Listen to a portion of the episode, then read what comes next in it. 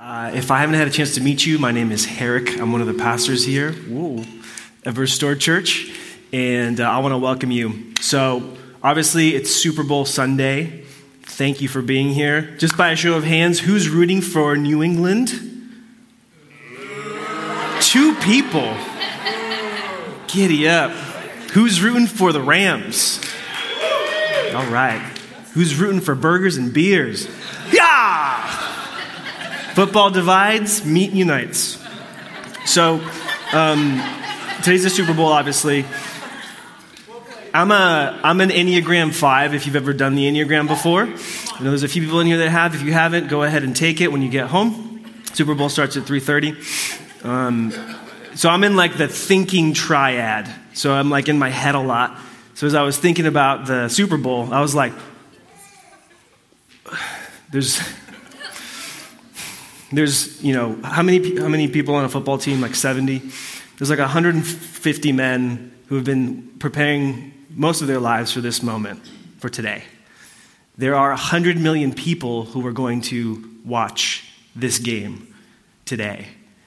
There is like $15 billion spent to put on this event today. Why?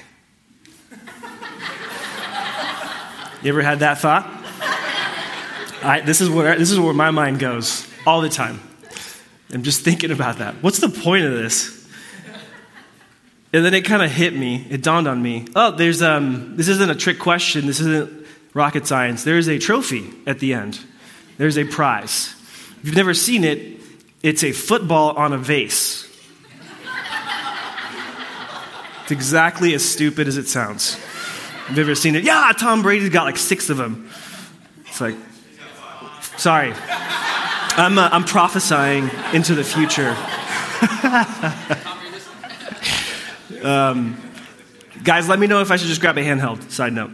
Um, so, Tom Brady, you're probably going to have six of them by the end of today. It's a football on a vase, if you like. And um, it's, and again, it's like, what's the point? Well, it's a symbol, really. It's a symbol of what? It's a symbol of achievement, right? It's a symbol of success and excellence and recognition. It's an honor. So, in the, the eyes of the world today are on who gets this trophy, who gets this honor. And so, this game is actually a means to an end. The Super Bowl is the means, and the end is honor for this group of people and their fans. All two of them. so, and then it kind of hit me again since I'm, I'm just thinking all the time, asking questions to myself. Um, it got me thinking, like, I think this is true of us too. I think we all live for a prize. I think we all live for honor, for a trophy, for a crown.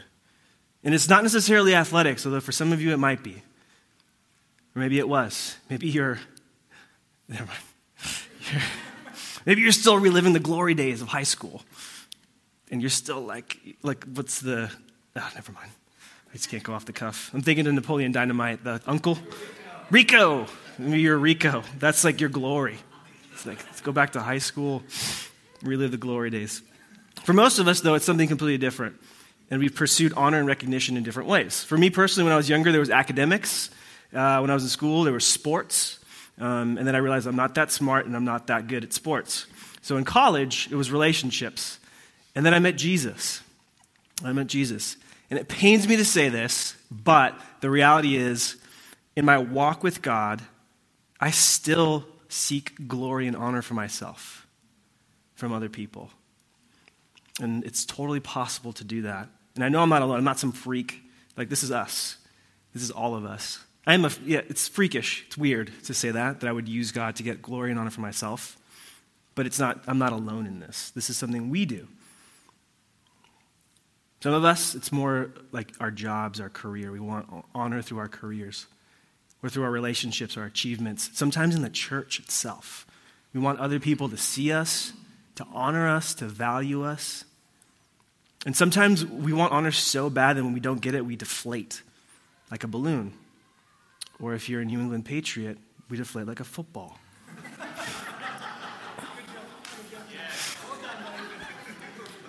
It's a good room for New England Patriots jokes. But here's the thing we know that this can cause a ton of problems. For example, you might feel crushed when you get passed over for a promotion or an opportunity. You may go into a spiral when you feel like someone rejects you. When you don't get that honor, you could even start obsessing about words. What did they mean when they said, I don't like you? You know? We might obsess over people's actions and how they reflect on you. I know for me, it's like, I've had thoughts before where it's like, I didn't get a chance to do what that person had to do. What the heck? Are they better than me? So and so must honor and value them more than me. And we can end up either crushed or angry at people, at God. We can do this in the church. So today, I want us to have that in mind because we're going to talk about how we keep ourselves from being consumed by what other people think. We're going to talk about that. We're going to talk about a whole lot more too, but I want you to keep that in mind. So turn, if you have a Bible, turn with me over to John 5, verses 37 to 47. We'll have it up on the slide. But to give you a little bit of context, we're in a series called Jesus Is. And if you've been with us, we've been journeying through the Gospel of John, just verse by verse, checking out who Jesus is, what he's done, and what that means for our lives. And so, uh, since it's been a couple weeks since we've been in the, the Gospel of John, uh, to give you a little bit of context, right now in this part of the story, Jesus is in a he's in a he's being actively persecuted and harassed by the religious leaders of the day. They're getting ready to turn violent. In fact, there's one verse before this that says they're ready to kill him. So it's the tension is thick. And if it helps at all to think about it this way, it's almost like Jesus is on a trial. He's on trial for claiming to be God while breaking the people's law. So they're bringing him up on charges, essentially. And so Jesus responds by explaining to them that the God that they claim to know in their Bible actually sent him and other witnesses to them to seek them. So here's where we're going we're going to pick up in verse 37, John 5, 37 to 47. It says this and the Father, this is God the Father, who sent me. This is Jesus talking, by the way. The, all the verses today are going to be about, it's going to be Jesus talking to these people who are, are, who are oppressing him and want to kill him. Verse 37 And the Father who sent me has himself borne witness about me. His voice you have never heard, his form you have never seen, and you do not have his word abiding in you, for you do not believe the one who has sent me.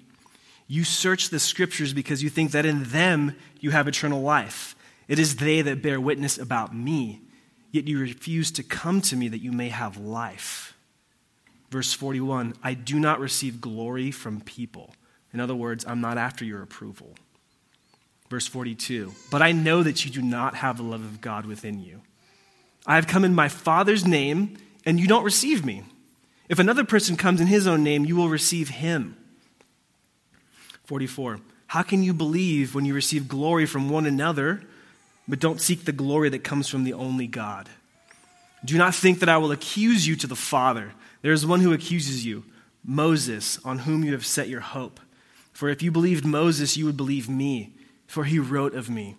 But if you do not believe his writings, how will you believe my words? Mic drop. It's almost like Jesus is saying, like, hey, hey, God picked up the phone and called you. He left you a voicemail. Okay, he WhatsApped you a voice note. He texted you. He sent letters. He sent people to your doorstep. He sent John the Baptist to prepare you for this moment, for me, and you missed it. That's what Jesus is saying to these people. So this morning we're going to focus on one of the ways that God has communicated to us about his son. We're going to focus on the Bible this morning. And here's where we're going to go. We're going to tie it in to honor and approval later. But here's where we're going to go. Here are my three points for this morning. Point one, they're going to be up here. What the Bible is all about. Two, why we read the Bible. Three, what Bible reading does. So if you're taking notes, write these down. One, what the Bible is about. Two, why we read the Bible. Three, what Bible reading does. So, point number one, what the Bible's about. Let's go back to John 5:39. It says this: "You search the scriptures because you think that in them you have eternal life, and it is they that bear witness about me. What does it mean that in the scriptures, the people of that day thought they had eternal life? There's a really interesting quote from a first century Jewish rabbi. He says this this is kind of like helps frame the, the mind space that the, the religious leaders were in when they were talking to Jesus. This is what Jesus is addressing. This is Jewish Rabbi Hillel. He said this The more study of the law, the more life. The more study of the law, the more life. If a man has gained for himself the words of the law, he has gained for himself life in the world to come. So for them, possessing the law, you know, which is contained in the Old Testament, was akin to having life. And Jesus is saying, no, no, not the case. He's saying, the Bible's about me. The Bible's about me. And if we understand this statement, this should leave us gasping for air. Let's just pretend that I got up here this morning and I grabbed a copy of Homer's The Iliad, and I told you guys, this one, this, this famous work of antiquity, it's about me.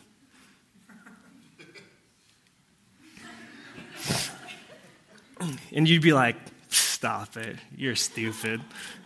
And I'd be like, no, seriously. Seriously, no, this is about me. And, and you probably step back and be like, okay, yeah, I can see that. You're a warrior. And they'd be like, no, you know, and then I get, and I just keep going. At a certain point, you'd be like, take it easy, man. It's not about you. You could draw something from it, but it's not about you. But Jesus is doing something similar here with the Bible. It's kind of a big deal. Jesus is, is essentially saying, This is all about me. The Bible's about me. And if that's not true, if that's not the case, we lose Christianity. We lose Christianity. If we lose the Christ of the Scriptures, what are we left with? We're left with a book about God that teaches us moral principles that we need to obey. That's what we're left with. Which, by the way, does that sound like Christianity in America, generally speaking? Principles, rules, do this, five tips to that, five steps to a better marriage. I'm not, I'm not opposed to these things. We need help. We need practical help on how to do things. But at the same time, if there's no Jesus in it, it's not Christianity. It becomes about us and what, about us and what we need to do. So the Jews of that day were saying, if we have the law, and we do it, we'll live. And today, like in America, we'll say, if we have the Bible and principles and we do it, we'll live. Or what's more likely, we'll say, if we have the Bible and do it, we'll be blessed. More likely that you'll hear that.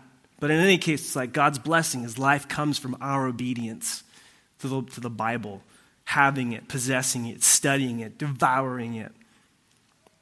Uh, there was one I was having a conversation with someone where I asked for thoughts on this text, and he told me, well, growing up, it was kind of like God the Father, God the Son, and the Holy Bible. Like that was the Trinity, essentially. It's like that sort of sort of thinking is missing it. It's missing it. Jesus saying, this is how you read the Bible, forget it, you've missed the point. And as I was thinking about it, as I was chewing on it, I was like, okay, if the Bible's not this, this list of to dos and what to do, what not to do, what is it really like? And I thought about it and I was like, it's a will. It's like a will. It's like a final will that someone leaves. Not a, not a list of to dos, though it does contain things that we need to do. It's a will. The Bible tells us about a rich inheritance that we have, the lengths of which, and the lengths that God went to preserve this inheritance for us and to make sure that we received it in full. Does that make sense? And then uh, along with it comes this, this teaching, this instruction on how we can live in light of the riches that we have. How can we invest this inheritance wisely? How do we receive a good return and use this inheritance to bless other people? Does that make sense? That's a lot closer to what the Bible is than a list of rules and to dos. And here's the thing if, it, if, if you've ever, I've never sat, maybe some of you have before, like sat in a meeting where they're like reviewing someone's will and you're receiving something. What should be pretty clear is like, this is not about me, but it's for me.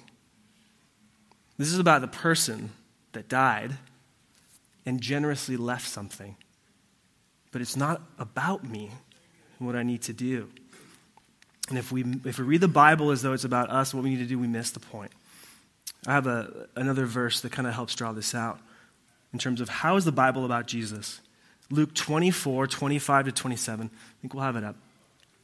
This is a really important moment in the history of the church. Jesus is just, he just rose from the dead, and he's chatting with some of his disciples who don't even know it's him. So they're talking, and I love Jesus. He's like, hey, what are you guys talking about? He's like, you haven't, they're like, you haven't heard what happened to Jesus? These incredible things? And Jesus is like, what things?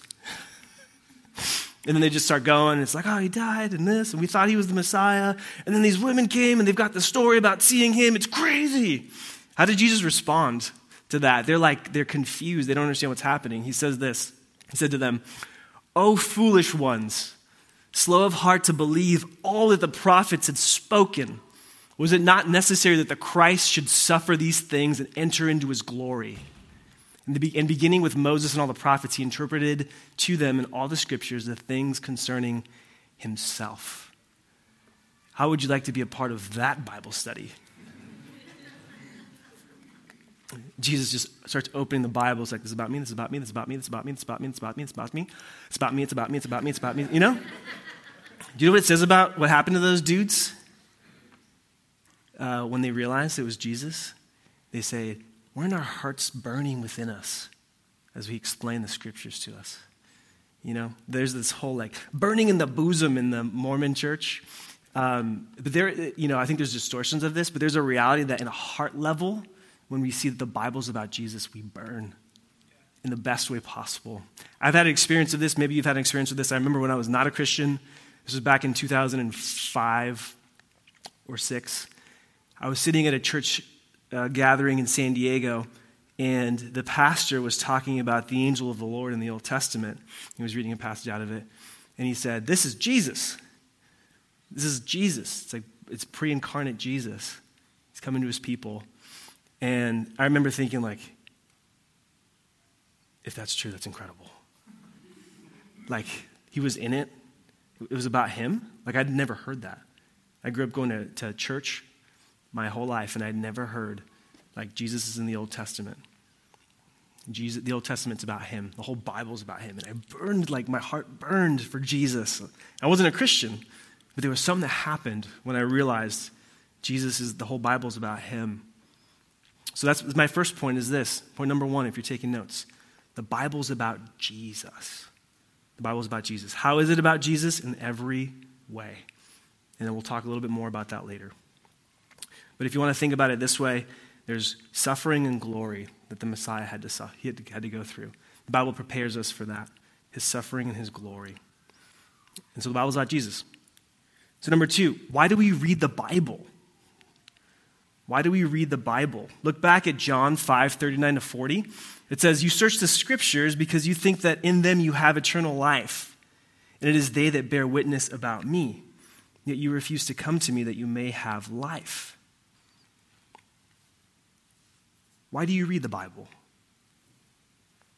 Do you read the Bible to learn about God? Do you read it for information and knowledge? Or do you read it to meet with someone, with Jesus? Is the end goal acquiring knowledge, or is it relationship with a person? What, what leads you to the Bible? The Bible is a means, it's not an end in itself. The end is Jesus. The Bible's a relational book. It's meant to help us encounter Jesus. So, does your Bible reading lead you to be with Jesus, believe in him? Is it life giving as you find Jesus in it, in his mercy, his goodness, his grace for you? How do you know? How do you know if you read the Bible this way, as God intended? I've got four signs. I think, I've, I think I got it on the slide. Four signs that your Bible reading is probably not leading you to encounter Jesus. Number one, Bible reading consistently leads you to fear. Bible reading consistently leads you to fear. You read the Old Testament, and all you see is curses for disobedience and an angry God. You just feel afraid. Or you read the New Testament, and all you see is like end times. We got to. Sorry.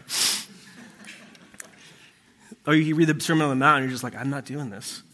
And you're afraid because one day you're going to have to stand before God and give him an account. And you're like, I don't know what I'm going to say. Like, sorry. You're afraid God will reject you. Does your Bible reading consistently lead you to fear? It's number one. Number two, Bible reading evokes feelings of guilt that linger. Does your Bible reading evoke feelings of guilt that just linger? It's like, oh man, I'm not joyful the way I should be. I'm not patient like it says. I struggle to forgive even though it says to be merciful. And it just lingers and snowballs. You just feel guilt. And it just gets worse and worse and worse. And you don't find any relief for your guilt. Are you guys tracking with me? Is this making sense? Number three, this is the third sign that your Bible reading might not be leading you to Jesus. Bible reading makes you want to quit or rebel. Bible reading makes you want to quit or rebel. This would be like the you read it, you realize what it's asking of you, and you're like, I can't do it, so I won't. Or you want to just give up. So quitting or rebellion. And then number four, the Bible, the fourth sign, the Bible reading probably isn't pointing you to Jesus. And this is probably the most dangerous one. This is the one that's like clearest in this text. Bible reading makes you proud and self reliant.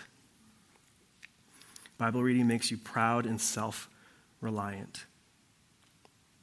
Some of us will read the Bible and we'll be like, I'm really going to do it. I'm going to commit to it this time. I'm going to be really serious about it. And it kind of fills you up with like a pride.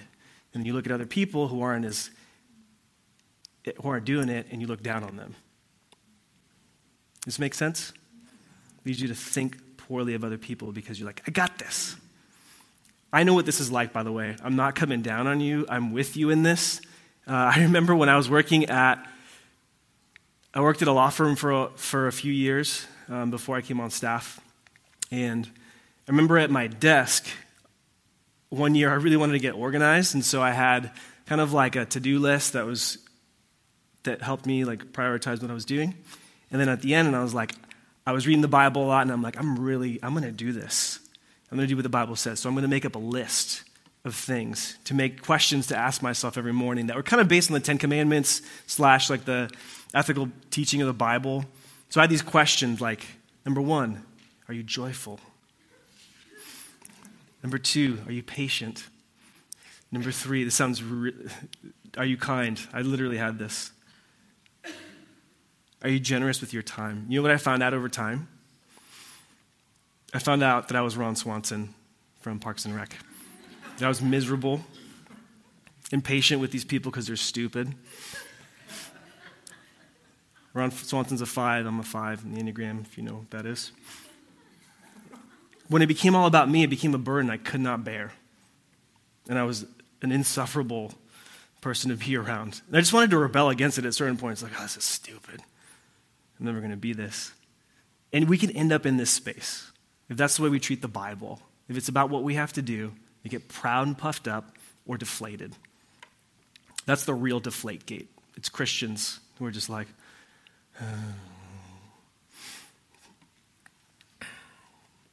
so self sufficiency, guilt, or rebellion. These are the, the signs that you're not reading the Bible the way it's intended. And I think all of us, if we're completely honest, do that. So, in your toughest moments, which one of those resonates the most with you? Is it the self sufficiency? Is it the rebellion? Or is it the guilt? I can't do this. Hold that for a second. What are some signs that you're actually reading the Bible according to God's intent? What are some signs that you're reading the Bible according to God's intent, as though it was about Jesus? Number one, this is the biggest one. This is probably the only one I'm going to get to today. You come to the same conclusions as the Bible does you come to the same conclusions as the Bible does. What do I mean by that? I don't have it up on a slide, but just listen to these words. This is Ephesians 1 4. I'm just going to read a few verses out of Ephesians 1. This is out of the NLT, it's a little easier to read. Verse 3, Ephesians 1. All praise to God the Father. So just let this wash over you for a second. Just chill and just listen. And just think like, is this, is this what I walk away with when I read the Bible. All praise to God, the Father of our Lord Jesus Christ, who has blessed us with every spiritual blessing in the heavenly realms because we are united with Christ. Even before he made the world, God loved us and chose us in Christ to be holy and without fault in his eyes. Holy and without fault in his eyes. Holy and without fault in his eyes. God decided in advance to adopt us to his own family by bringing us to himself through Jesus Christ. This is what he wanted to do, and it gave him great pleasure. God was stoked on this plan of his to save us. I lost my place. Doesn't matter. He's so rich in kindness and grace that he purchased our freedom with the blood of his son and forgave our sins. Does Bible reading lead you to these conclusions? He showered his kindness on us along with all wisdom and understanding. And I can't, I'm just going to run out of time here, but it just goes on and on and on and on. What conclusions does the Bible reach about us? You are loved by God, even in your worst moments. You are chosen by God. You are adopted as a son or a daughter of God. You're freed from slavery to sin, and your sins are forgiven. This is all coming out of the text I just read.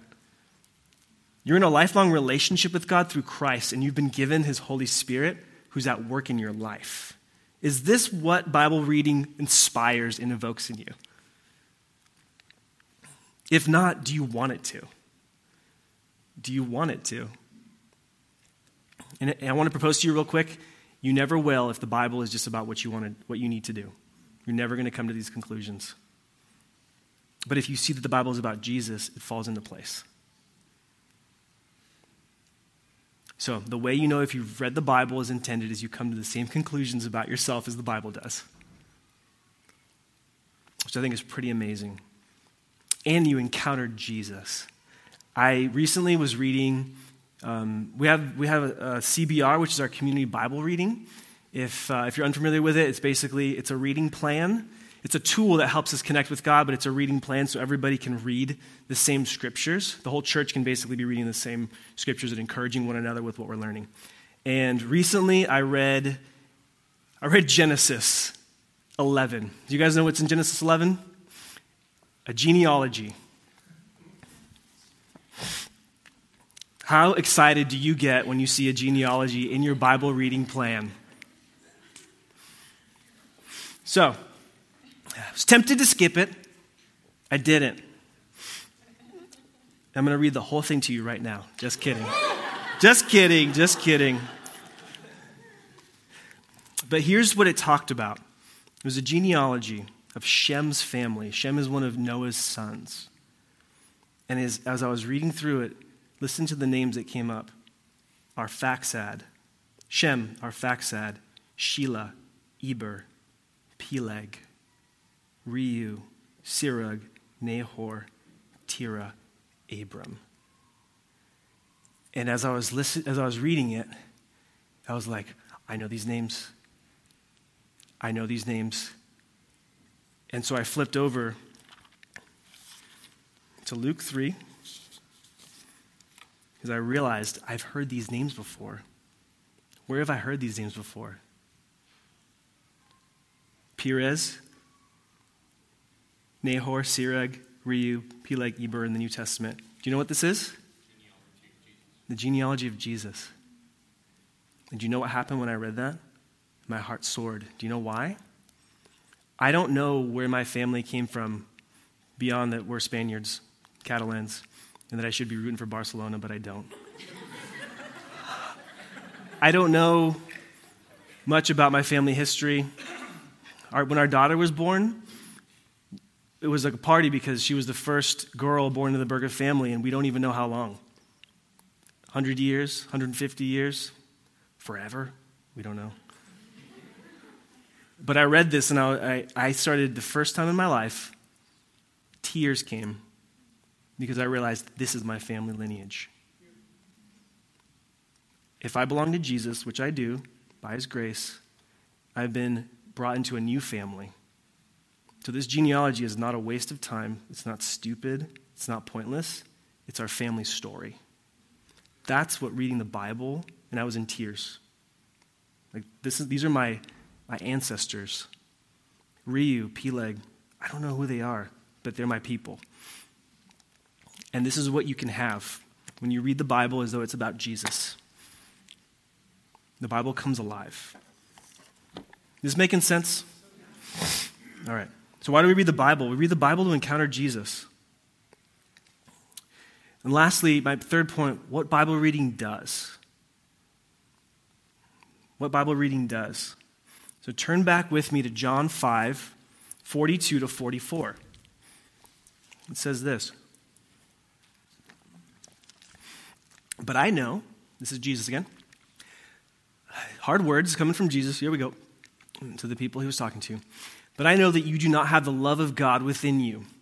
I have come in my Father's name, and you don't receive me. If another comes in his own name, you will receive him. Jesus warned, maybe you've read, Jesus like warns a lot about false Christ, false prophets coming. And he's like, you, you take it all in. They just come in and you take it. But I'm here and you, you reject me. It's like he's baffled almost. Verse 44 How can you believe? False prophets come with false messages, by the way. Non gospels that are presented as gospels. Bad news that's packaged as good news.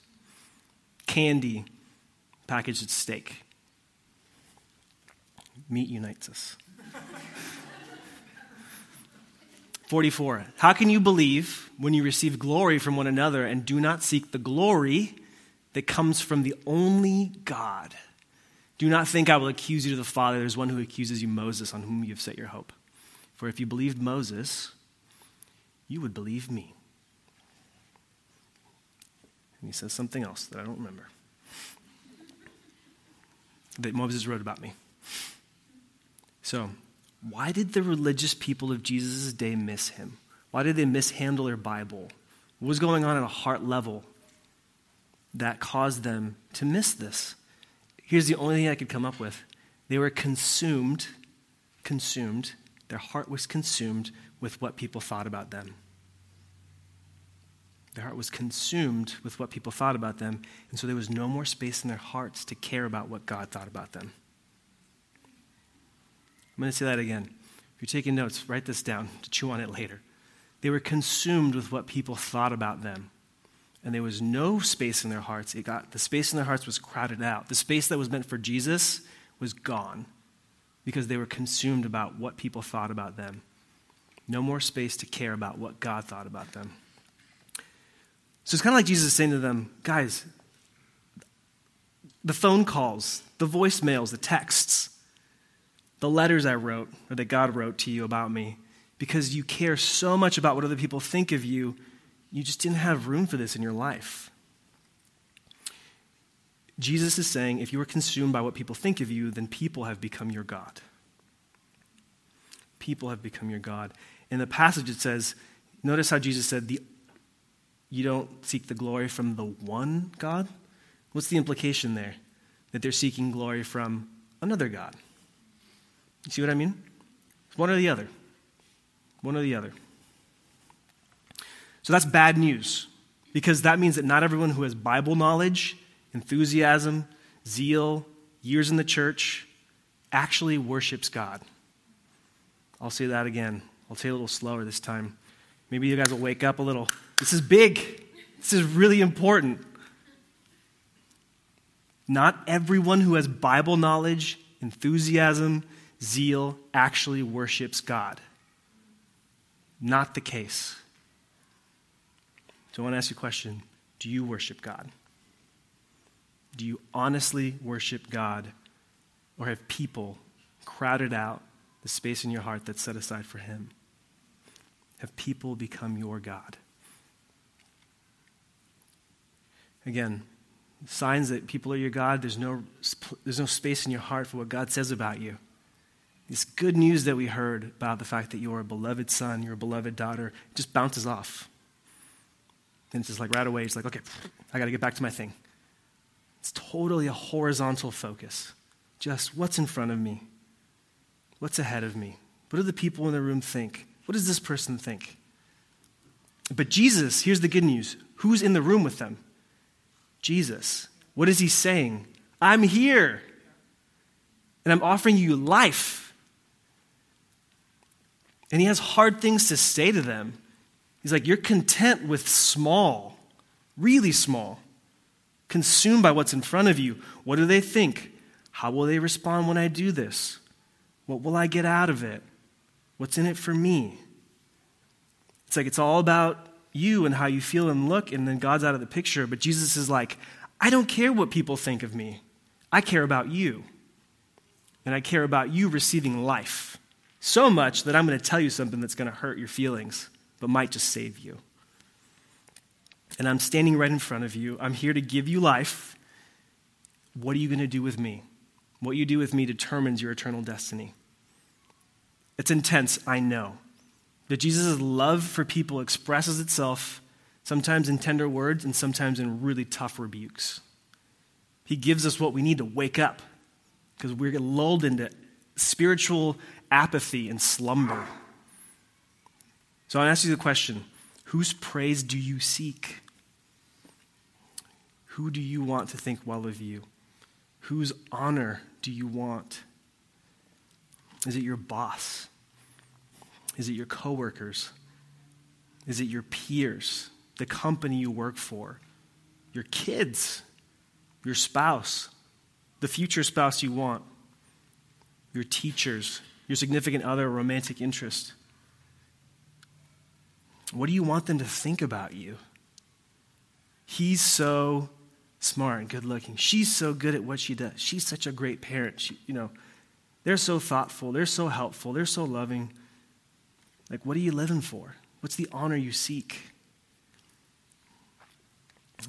I want to propose to you that seeing Jesus in Scripture actually frees us from living for our own glory.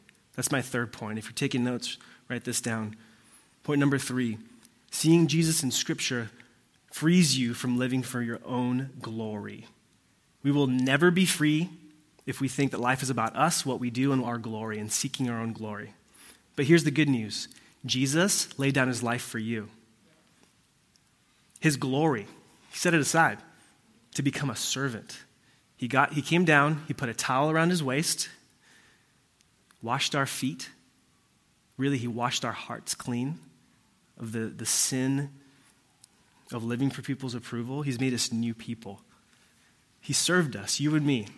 He always cared about what God thought. He did not care what people thought. In the best sense of it, he cared about people, not about what they thought. He cared so much about what God thought that he obeyed God all the way to the cross, even when he preferred not to die. He did that for us. He followed God into the darkness of death and came out of the other side victorious in light.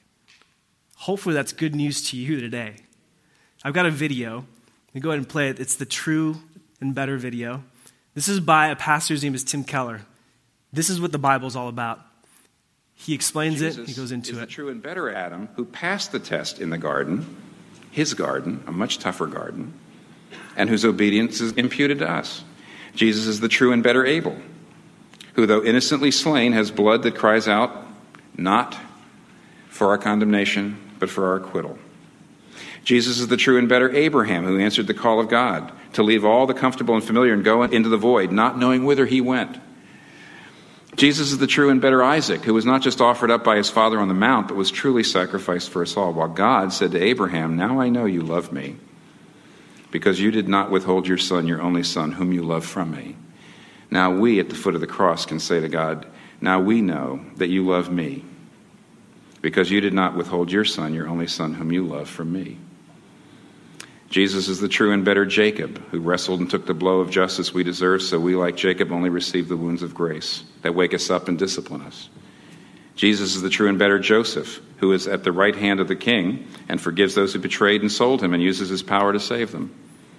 Jesus is the true and better Moses, who stands in the gap between the people and the Lord and who mediates a new covenant. Jesus is the true and better rock of Moses, who struck with the rod of God's justice now gives us water in the desert. Jesus is the true and better Job, He's the truly innocent sufferer who then intercedes for and saves his stupid friends. Is that a type? See, that's not typology, it's an instinct. Jesus is the true and better David, whose victory becomes his people's victory, though they never lifted a stone to accomplish it themselves. Jesus is the true and better Esther, who who didn't just risk losing an earthly palace, but lost the ultimate heavenly one, who didn't just risk his life, but gave his life, who didn't just say, If I perish, I perish, says, When I perish, I'll perish for them to save my people. Jesus is the true and better Jonah who was cast out into the storm so we could be brought in. He's, he's the real Passover lamb. He's, he's the true temple, the true prophet, the true priest, the true king, the true sacrifice, the true lamb, the true light, the true bread. The Bible's not about you.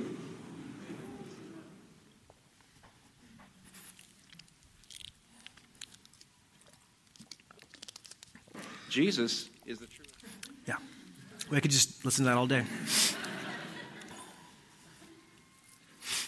It's not about you, it's about Jesus. And knowing that, receiving that, frees us from living for the approval of people because He's already done everything. Now we get to become like Him by His strength and by His power. It's okay to want honor. We kind of started with that the Super Bowl, the football, and the vase. Wanting that honor. It's okay to want that. It's just not okay to want it so much from people that you don't want it from God. It's okay to want honor from people. It's okay to want honor. Take it back. We'll edit that one up. It's okay to want honor.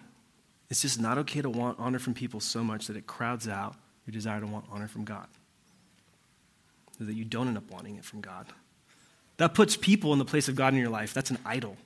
You're worshiping a false God. You know what false gods do? They destroy you and they destroy your relationships. They kill you, they hate you. Jesus loves you, he gave up his life for you. Why would you want to?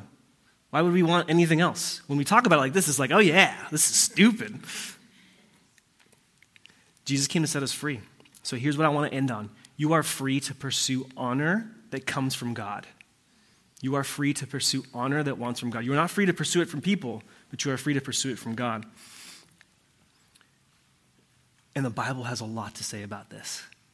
I don't have a lot of time, but I just want you to know there is an honor that comes from God that you can have if you want it. 1 Corinthians 9 25 to 27. Paul says this Do you not know that in a race all the runners run, but only one receives the prize?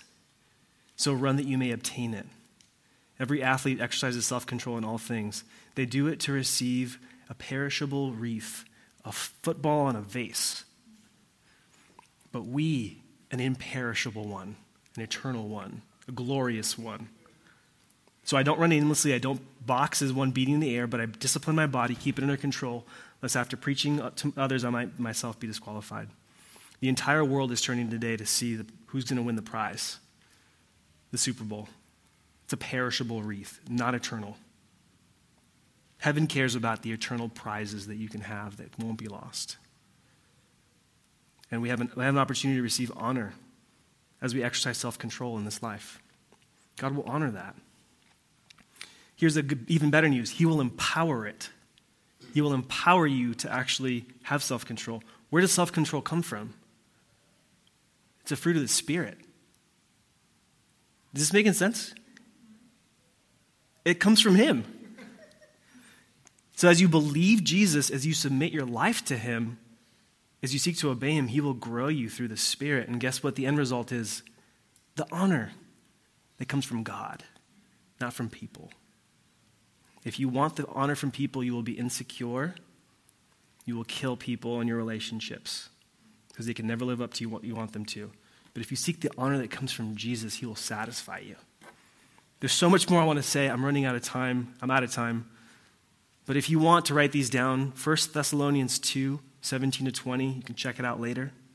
Paul talks about another crown that we receive. James 1:12. James talks about for those who remain steadfast under trial. For those of us that endure hard things and don't give in to temptation, who have stood the test will receive the crown of life, which God has promised to those who love him. Some of you have experienced terrible things in this room. You've experienced hurt. You've experienced pain. You have given up things to follow Jesus. Some of you have, have chosen not to compromise your walk with God in tough times. And guess what? There's honor.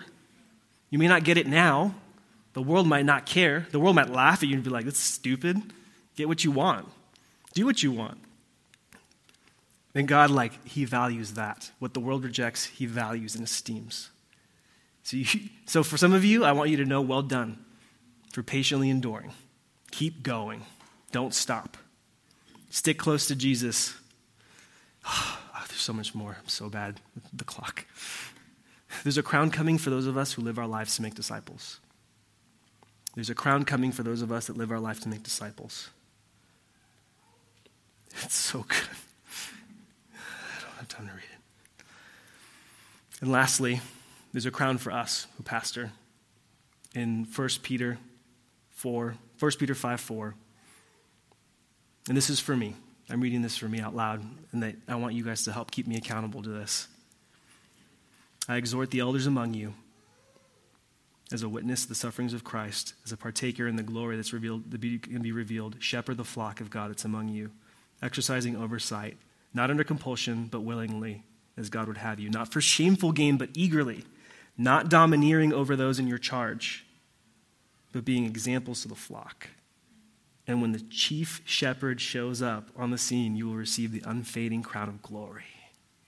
That's what's promised to us. We all get we all have the, the promise of, of crowns. But for us as pastors, I just want you to know I'm committed to seek the glory of King Jesus. Thomas too. And that when we see him face to face, we'll no longer be shepherds. We'll be just one of the flock. And he will give us the glory we seek, the honor we seek. Is this making sense? We don't have to live for the approval of others anymore. I'm going to call the band up. We've gone entirely too long, but we have a time for a couple songs. So imagine if we as a community gave ourselves to this kind of life. What would happen if we gave ourselves this kind of life? Imagine a life where together as a community, we love God and each other with no strings attached. It's not a tit for tat, it's not a transactional relationship where if I give you this and then if you don't give me that, look out. Imagine a life where your only agenda is to make much of the one who gave his life for you. Would you like that? Would you like that kind of freedom? Imagine a life where you think less about yourself and more about God. Is that interesting to you? You can have that. Imagine a life where you don't need to be a big deal, but you will be honored. It is a big deal, but you don't need to be a big deal in the eyes of other people. This can happen as we encounter Jesus together as a community. And Bible reading is not the only thing, but it's a huge part of it. So I want to encourage you guys as you read the Bible, remember that it's about Jesus. Remember that you can encounter Him and enjoy Him as you read the Bible, and that it's going to slowly free you up from having to live for the approval of the people and focus your mind on what really matters, which is perseverance, patience, obedience, and a long, a long obedience in the same direction that ends with glory and honor from Jesus. And it's something that He empowers in you. Does that make sense? All right, you guys can go ahead and stand up. Going to sing to King Jesus.